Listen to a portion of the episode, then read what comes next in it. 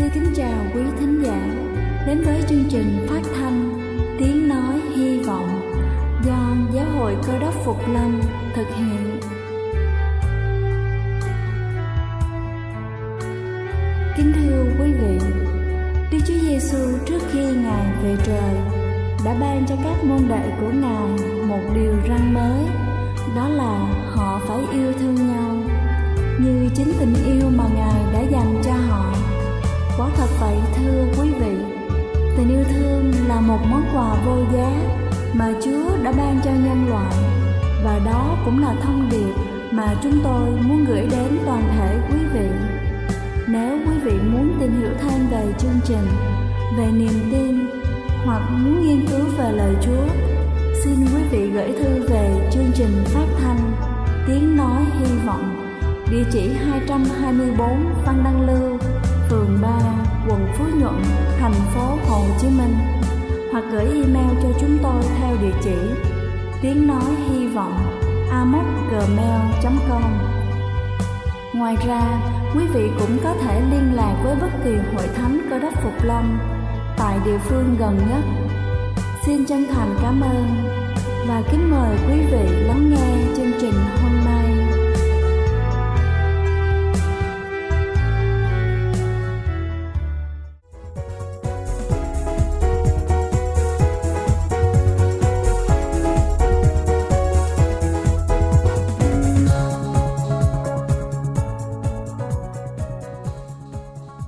Xin thân ái kính chào quý vị thính giả trên khắp cả nước.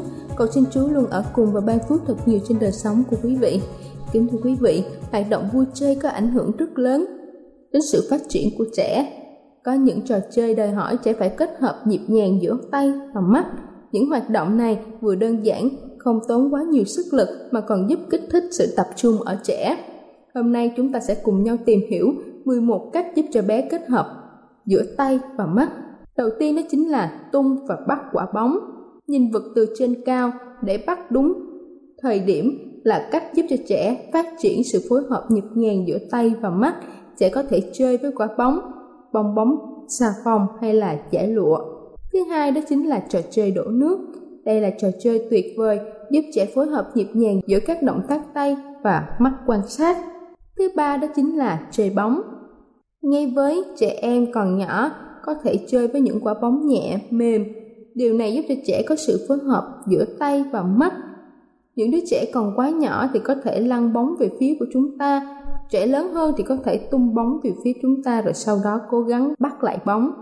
Thứ tư đó chính là tô màu. Tô màu giúp cho trẻ có những hoạt động, có những tác động phối hợp nhịp nhàng giữa sự tập trung và chú ý. Trẻ cần phải tô làm sao để không vượt quá ngoài hình vẽ có thể bắt đầu với những hình thật đơn giản giúp cho trẻ có thể phát huy được khả năng của mình.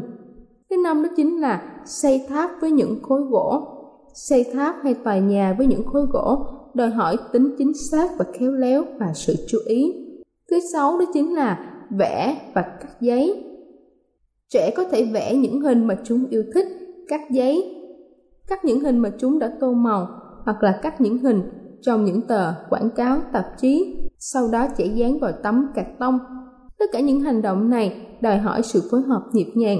Thứ bảy đó chính là đi câu cá. Câu cá cũng là bài tập tuyệt vời cho trẻ cũng như là người lớn. Thứ tám đó chính là ném bóng vào tường rồi bắt lại. Dường như rất là dễ dàng đối với người lớn, nhưng ném quả bóng tennis thẳng vào tường rồi bắt trúng quả bóng. Đây là bài tập luyện cho trẻ nhỏ. Thứ chín đó chính là chơi bóng bàn và cầu lông. Những trò chơi quần vợt đòi hỏi sự phối hợp chặt chẽ giữa tay và mắt bởi trẻ phải chạy theo bóng, dự đoán đường đi của quả bóng và để bắt bóng không còn là tay của trẻ nữa. Thật hơi khó và đây là hoạt động tuyệt vời của bố mẹ con cái cùng thư giãn. Thứ 10 đó chính là tập karate hay là judo.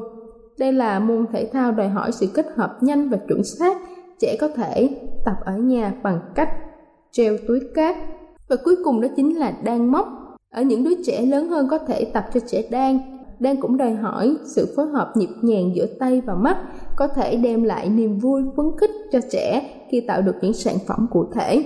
Kính thưa quý vị tôi vừa trình bày xong những trò chơi tuyệt vời giúp cho bé có thể phối hợp nhịp nhàng giữa các động tác tay và mắt quan sát, không tốn quá nhiều sức lực mà còn giúp kích thích sự tập trung của trẻ.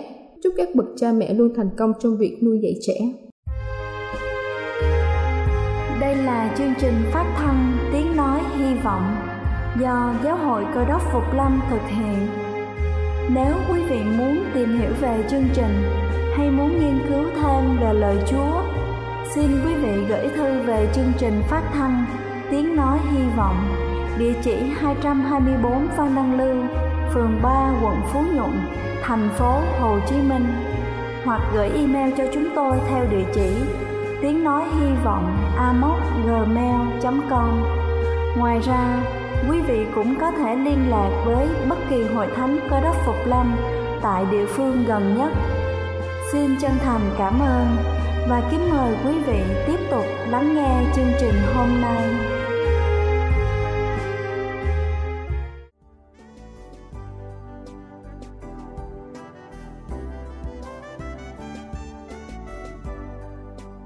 Quý vị, và giờ này xin kính mời quý vị cùng lắng học để chúng ta lắng nghe sứ điệp của buổi sáng ngày hôm nay với chủ đề Người ở đây làm chi?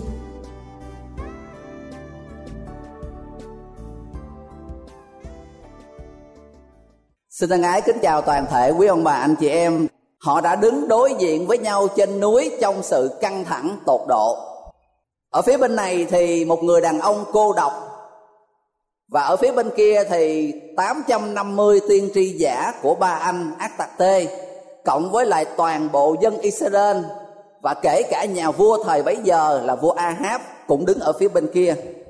Sách một các vua đoạn 18 viết lại câu chuyện mà một mình Eli phải đối đầu với lại tất cả dân sự thời bấy giờ. Ông đại diện cho Đức Chúa Trời hằng sống và chân thật để đương đầu lại với lại những thần giả dối, đã lừa dối dân sự mà chẳng những dân Israel mà giờ phút này kể cả vị lãnh đạo của họ là vua Ahab cũng đã bị lôi kéo vào trong đó. Và trên tại đỉnh núi Cạc bên này, kinh thánh ghi lại họ phải đưa tới một cái kết luận cuối cùng, đó chính là liệu bên nào là Đức Chúa Trời chân thật. Có phải là Đức Chúa Trời mà Eli đã bấy lâu nay ông ta rao giảng và bảo vệ về danh của Ngài? Hay chính là những thần giả dối, thần ba anh thần ác tạc tê, những cái thần mà dân sự đi theo những cái quốc gia xung quanh. Và giờ phút này họ đã từ bỏ đức chúa trời hàng sống. Và trong sách một các vua đoạn 18 câu 20 câu 21 Eli đã hỏi một cái câu hỏi mà rất nhiều lần chúng ta đã nghe, đã được các mục sư và các truyền đạo truyền giảng với chúng ta. Trong sách một các vua đoạn 18 câu 20 câu 21 Vậy Ahab sai người đi nhóm cả dân Israel và những tiên tri đến núi Cạc Mên, đoạn Eli đến trước mặt dân sự mà nói rằng, các ngươi đi dẹo hai bên cho đến chừng nào. Nếu Jehovah là Đức Chúa Trời, khá theo Ngài. Nếu ba anh là Đức Chúa Trời, hãy theo hắn. Dân sự giờ phút này họ đi tới một cái sự lựa chọn là họ phải, một là phải toàn tâm, toàn ý thờ phượng Đức Chúa Trời hằng sống và chân thật, hoặc là từ bỏ ngài để đi theo các thần giả dối của thế gian chứ không thể nào mà họ đi cùng một lúc cả hai bên như vậy. Một cái câu hỏi tưởng chừng như rất là dễ dàng cho dân sự của đức chúa trời trả lời. Nhưng kinh thánh ghi lại rằng song dân sự không đáp một lời. Họ không biết phải đưa ra cái sự lựa chọn như thế nào. Họ có cái sự lựa chọn theo như lý trí, theo như những gì mà trong một đáp án nghe rất hay, nhưng mà lại không thật với lại đời sống của họ. Nhưng họ cũng không thể nào chọn cái bên kia. Để rồi nó đi trái với lại những gì mà lương tâm mình cho phép đó là lý do tại sao mà họ lưỡng lự. Và thần lên tiên tri cho chúng ta biết được rằng dân sự của đức chúa trời ở trong thời kỳ cuối cùng này cũng phải đi tới một cái thời điểm mà chúng cũng phải có một cái sự dứt khoát tương tự như vậy. Hoặc là chúng ta chọn thờ phượng đức chúa trời với chọn cả tấm lòng của mình. Hoặc là chúng ta đi theo tất cả những gì mà thế giới này mời gọi chúng ta. Phần còn lại của câu chuyện, sau khi Eli đã làm phép lạ thì cuối cùng cả dân sự họ nhận ra rằng bấy lâu nay họ đã đi theo cái sự lừa dối và cuối cùng tất cả mọi người đã quay lại ăn năn và thờ phượng Đức Chúa Trời chân thật. Họ đã giết tất cả những tiên tri giả 850 tiên tri giả của ba anh và ác tạc tê đã chết tại trên đỉnh núi Cạc Mên ngay trong cái ngày hôm đó. Nhưng mà đó không phải là cái phần kinh thánh mà tôi muốn cùng quý ông bà, anh chị em cùng nhau học hỏi đó chỉ là cái phần giới thiệu, cái phần chính mà chúng ta sẽ cùng nhau nghiên cứu là ở trong sách một các vua đoạn 19 nhưng để cho chúng ta dễ hiểu, tôi đã đi sơ lược lại một chút để cho chúng ta có thể nắm được cái bối cảnh của câu chuyện. Sách một các vua đoạn 19 bắt đầu với lại câu số 1. Ahab thuật lại cho Jezabel mọi điều Eli đã làm, và người đã dùng gươm giết hết thảy tiên tri ba anh làm sao. Jezabel sai một sứ giả đến với Eli mà nói rằng nếu ngày mai trong giờ này ta không xử mạng sống ngươi như mạng sống của một người nào trong chúng nó, nguyện các thần đãi ta cách nặng nề. Hoàng hậu Jezebel vì bà đã theo thờ những thần ba anh và thần ác tạc tê do đó khi mà thấy những tiên tri của mình đã bị giết và chết một cách tích tử như vậy, bà đã truyền lệnh cảnh báo cho Eli biết rằng ngày mai số phận của ngươi cũng sẽ chết tương tự như vậy. Trong sách một các vua đoạn 19 câu số 3 vì vậy, Eli sợ hãi, đứng dậy, chạy đi đặng cứu mạng sống mình. Cái bài học đầu tiên mà tôi muốn gửi đến cùng quý ông bà anh chị em đó chính là chúng ta thường hay ngủ quên trên chiến thắng. Eli được mệnh danh các nhà học giả kinh thánh gọi ông ta là người can đảm nhất trong kinh thánh. Mình thấy rằng một mình Eli trên đỉnh núi Cạc Mên đó, bên kia là toàn bộ dân Israel, toàn bộ những tiên tri giả của ba anh vả ác tê, một mình ông ta đối chọi lại với lại 850 người tôi không biết có bao giờ với ông bà anh chị em mình tham gia một cái cuộc hội thảo hay là một cái cuộc tranh luận, thậm chí một cái cuộc bầu cử nào mà một mình mình mà bên kia 850 người, mình đã biết được cái kết quả là như thế nào. Và thậm chí nhà vua, hoàng hậu, tất cả mọi người đều đứng về phía bên kia. Nhưng trên đỉnh núi Cạc Mên ngày hôm trước, ông ta không sợ. Ông ta không sợ rằng mình sẽ bị đe dọa tính mạng mình như thế nào, mình lên núi được nhưng mà mình có xuống núi được hay không là một câu hỏi khác. Nhưng ngày hôm trước, ông không sợ và rồi cái người đàn ông được gọi là can đảm nhất ở trong kinh thánh đó chỉ với một cái lời hăm dọa của một người phụ nữ. Ta phải lo sợ, bỏ trốn để chạy đi tìm cái sự bảo vệ cho mạng sống của mình. Trong kinh thánh đầy dẫy những câu chuyện tương tự như vậy. Chúng ta nghe nói về abraham là tổ phụ của đức tin cha đẻ của đức tin là cái người mà khi mà chúng ta nói về đức tin, mình nhìn vào đây như là cái cột trụ của nền tảng đức tin của mình. Nhưng rồi không phải chính ông là người không nghĩ rằng chúa hứa rằng mình có con ở cái tuổi này với người vợ lớn tuổi của mình. Ông nghĩ rằng ông ta phải giúp chúa. Đó là lý do tại sao mà ông ta đã có con với người hầu là aga.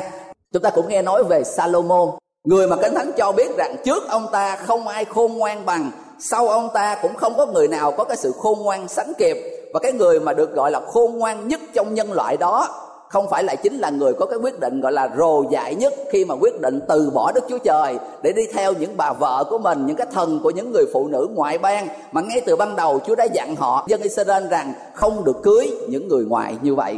Chúng ta nghe nói về Samson Người mà câu chuyện Kinh Thánh cho biết được rằng không có một người nào có sức mạnh, gọi là có thể địch lại với ông ta. Hàng ngàn người đối với Samson như là cỏ rác, ông ta có thể đánh mà không cần bất kỳ vũ khí gì. Nhưng rồi Kinh Thánh, và đấy rồi cái câu chuyện này đã được các nhà làm phim của Hollywood đã dựng đi dựng lại rất nhiều lần những bộ phim này. Cái người đàn ông gọi là khỏe nhất trong lịch sử nhân loại của chúng ta cuối cùng lại chết, đã bại một cách tức tưởi ở trong tay cũng của một người phụ nữ ngoại bang khác.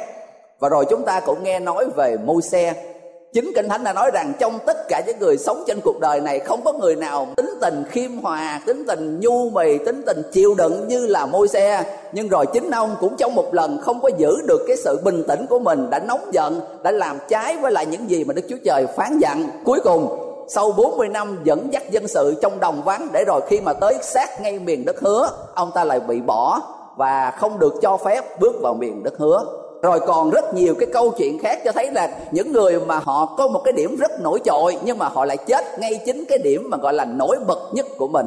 Và trong câu chuyện của chúng ta ngày hôm nay cũng vậy. Nhân vật được các nhà nghiên cứu kinh thánh gọi là người can đảm nhất ở trong kinh thánh. Lại có những cái giây phút mà hoàn toàn lo sợ, quên đi rằng ngày hôm trước mình không có gì để lo sợ, tại sao ngày hôm nay mình lại lo sợ? Ở trong sách một Corinto đoạn 10 câu số 12 đây là điều mà sứ đồ Phaolô gửi gắm đến cho tới toàn thể quý ông bà anh chị em. Sách một Corinto đoạn 10 câu số 12 ở trong cái bài học thứ nhất của chúng ta. Vậy thì ai tưởng mình đứng hãy giữ kẻo ngã. Sứ đồ Phaolô đã nói rằng chúng ta sẽ dễ dàng lơ là, mình sẽ dễ dàng bị gọi là mất phương hướng ở trong cái thời điểm mà mình nghĩ rằng an toàn nhất, ổn định nhất. Eli đã có thời điểm nghĩ rằng lúc trước mình mới lo lắng, bên kia nó quá đông, bây giờ tất cả những tiên tri giả đã chết hết, bây giờ chỉ còn có những tiên tri thật còn sống. Nhưng đó chính là lúc mà ông ta dễ dàng rơi vào cái sự xa ngã, ông ta dễ dàng mắc vào những cái điều mà ông ta không lường trước. Và đó là lý do mà sứ đồ Phaolô đã kêu gọi chúng ta phải luôn luôn cẩn thận là như vậy. Giáo hội của đất phục lâm của chúng ta có rất nhiều điều mình để tự hào. Có rất nhiều điều mà mình nghĩ rằng chỉ có mỗi một mình mình có và tất cả những giáo phái còn lại đều không có. Và đây cũng chính là những điều mà đã nhắc nhở cho chúng ta, bởi vì sẽ không có cái gì mà gọi là tệ hại hơn cho bằng mình lại chết ngay ở cái điểm mà mình mạnh nhất.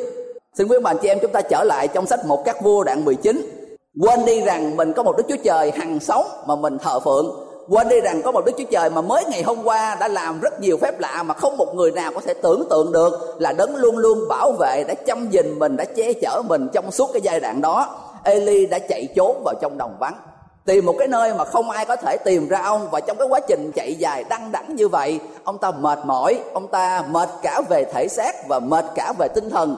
Và trong một cái giây phút không thể nào chịu đựng được hơn nữa, một các vua đoạn 19 câu số 3 câu số 4 ông đã thưa lên rằng, ôi, đức giê-hô-va đã đủ rồi. Hãy cất lấy mạng sống tôi, vì tôi không hơn gì các tổ phụ tôi và chính trong cái giây phút mà ông ta tuyệt vọng như vậy, đức chúa trời đã hiện ra cùng eli và đức chúa trời đã hỏi ông ta cái câu hỏi mà tôi muốn quý ông bà anh chị em, chúng ta sẽ dành chú trọng trong cái buổi nay mình nghiên cứu. Một các vua đoạn 19 câu số 9 Thưa Thánh viết là rằng, Đức Giê-hô-va phán với người rằng, hỡi Eli ngươi ở đây làm chi? Quý ông bà anh chị em, chúng ta biết một điều rằng đức chúa trời là toàn năng, toàn tri có nghĩa rằng ngài biết hết tất cả mọi sự, ngài làm được tất cả mọi sự. Do đó mà khi mà một cái người bình thường hỏi một câu hỏi nào đó, thì đa phần là họ không hiểu cái lý do, họ không biết câu trả lời, họ mới hỏi. Đức chúa trời của chúng ta không có điều gì mà ngài không biết. Cho nên khi mà chúng ta đọc ở trong kinh thánh, thấy những lúc mà đức chúa trời hỏi là những lúc mà quý ông bà chị em mình phải đặc biệt lưu ý. Chúa hỏi không phải là vì chúa không biết câu trả lời và nếu mà chúa hỏi không phải là vì chúa không biết câu trả lời, vậy thì lý do tại sao chúa hỏi để làm gì? Đặc biệt chúng ta lưu ý trong cái trường hợp này, câu hỏi này được đức chúa trời lặp lại tới hai lần. Có nghĩa rằng có một cái gì đó đặc biệt mà ngài muốn nhấn mạnh ở đây. Trong câu số 13 một lần nữa đức chúa trời lại hỏi Eli rằng hỏi Eli ngươi làm chi ở đây? Hai lần chúa hỏi eli cùng một câu hỏi và cả hai lần ông ta trả lời cùng một câu trả lời. Đó chính là ở câu số 10 chúng ta thấy eli trả lời rằng, tôi đã rất nóng nảy, sốt sắng vì Jehovah Đức Chúa Trời vạn quân. Vì dân Israel đã bội giao ước Ngài, phá hủy bàn thờ Ngài, dùng gươm giết những tiên tri Ngài. Chỉ một mình tôi còn lại và họ cũng tìm thế giết tôi. Ở trong câu số 14 ông ta cũng trả lời tương tự như vậy. Tôi rất nóng nảy, sốt sắng vì Jehovah Đức Chúa Trời vạn quân vì dân Israel đã bội giao ước của Ngài, phá hủy các bàn thờ của Ngài. Nó tóm lại rằng hai câu hỏi giống nhau và cả hai lần Eli đều không đổi câu trả lời. Ông ta vẫn trả lời tương tự như vậy. Có một số điều trong câu trả lời này tôi muốn chúng ta lưu ý. Điều số 1 Eli đã xác định rằng ông ta rất là nóng nảy, ông ta rất là sốt sắng vì danh Chúa. Điều thứ hai, ông ta đã khẳng định rằng cả dân sự gọi là tuyển dân của chúa giờ phút này họ đã bội đạo. Ở phía bên ngoài kia, tất cả mọi người đều bội đạo và điều thứ ba, ông ta đã khẳng định rằng chỉ mỗi một mình ông ta là người duy nhất còn sót lại. Biết được cái ánh sáng lẽ thật, biết được đâu là đức chúa trời chân thật. Tất cả những gì eli nói thì theo như cái sự hiểu của ông, đa phần đều là đúng ở trong đó. Chỉ có mỗi một cái rằng ông ta nghĩ chỉ còn có một mình là người duy nhất trung tính là cái phần đó là phần không đúng. Còn ông ta nhận diện về việc mà dân sự bội đạo, ông ta tự nhận rằng mình là người nóng nảy, người sốt sắng cho danh chúa. Tất cả những gì eli trả lời đều là đúng nhưng có điều duy nhất không ổn ở trong đây, đó chính là nếu như ông ta hiểu được rằng ngoài kia tất cả mọi người đều lầm lạc, tất cả mọi người đều bội đạo, tất cả mọi người đều không thờ phượng đức chúa trời chân thật mà mình là người duy nhất biết lẽ thật, thì tại sao mình lại phải ở trong đồng vắng?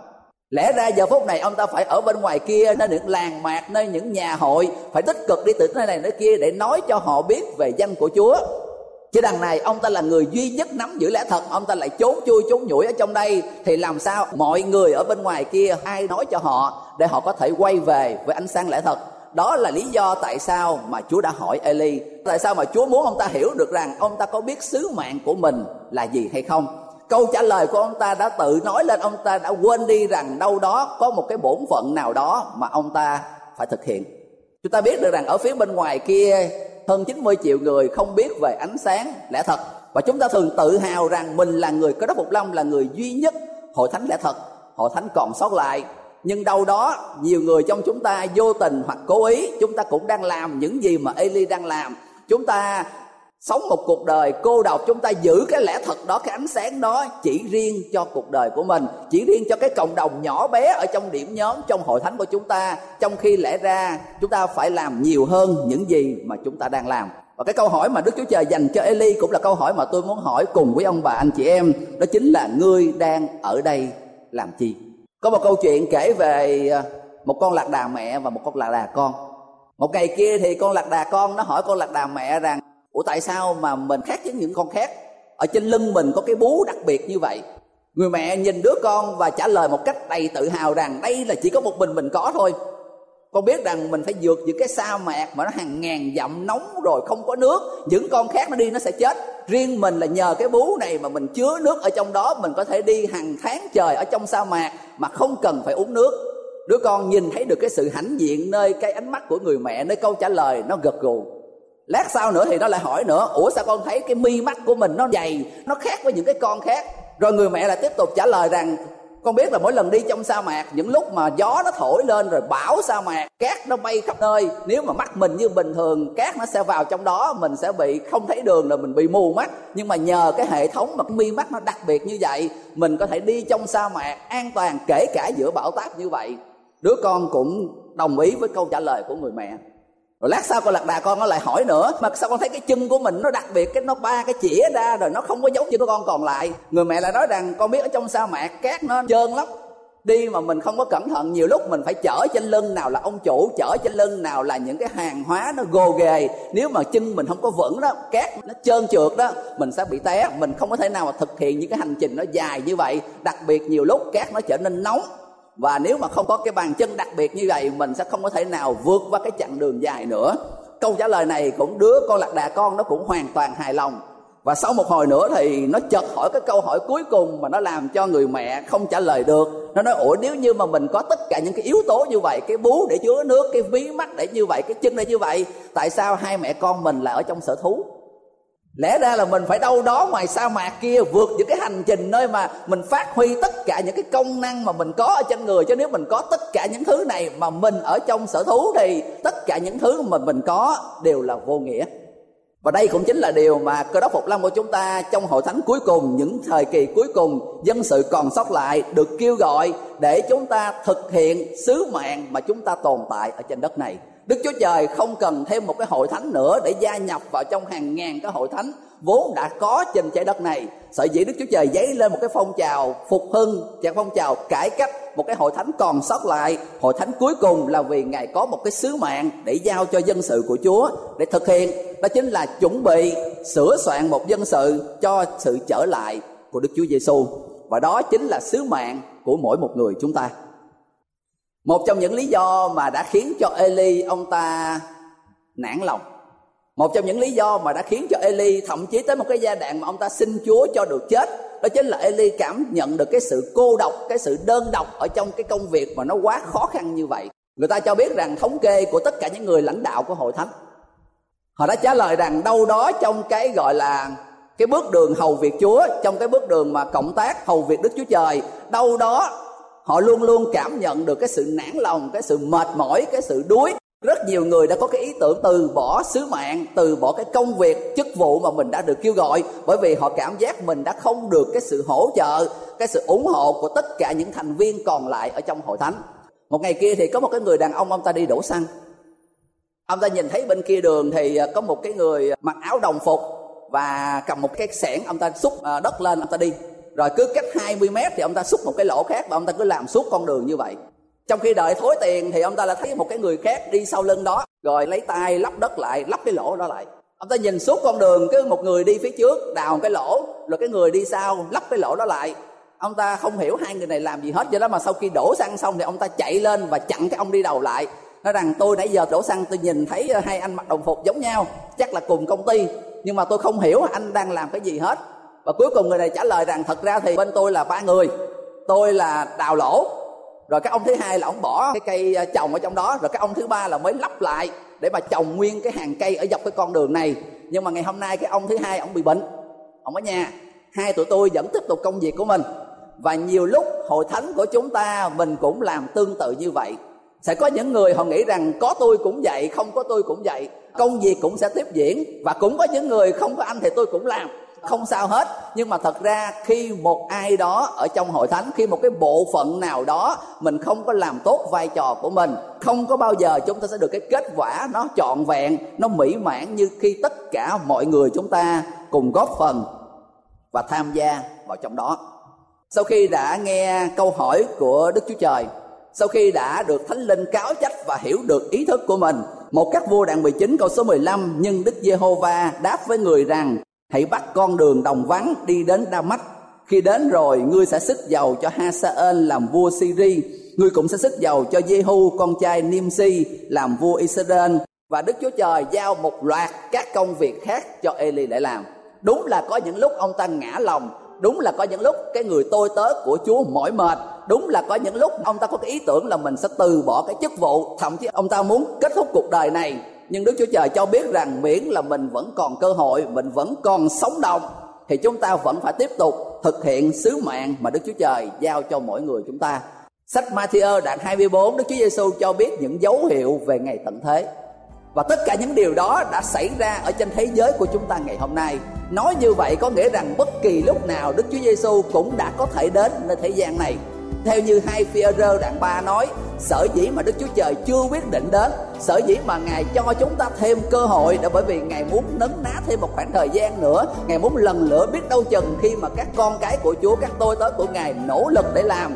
Tận dụng cái cơ hội quý báu này, biết đâu chừng mình lại đem về năm người 10 người, hàng trăm người cho nước thiên đàng của đức chúa trời. Phải tận dụng cái cơ hội quý báu mà Đức Chúa Trời ban cho chúng ta để hoàn thành tốt sứ mạng của mình và khi chúng ta, mỗi người, mỗi tín hữu đều làm tốt công việc của mình, tôi tin chắc rằng sẽ có rất nhiều người trong đồng bào của chúng ta có mặt ở trong ngày vinh hiển mà Đức Chúa Giêsu cứu Chúa của chúng ta trở lại.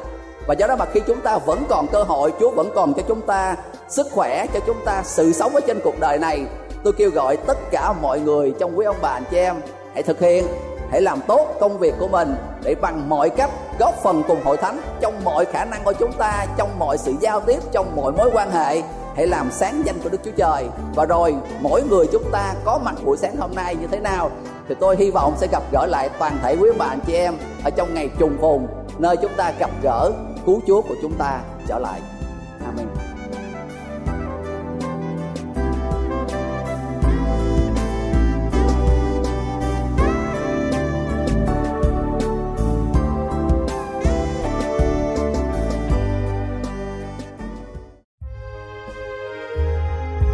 Đây là chương trình phát thanh Tiếng Nói Hy Vọng do Giáo hội Cơ đốc Phục Lâm thực hiện.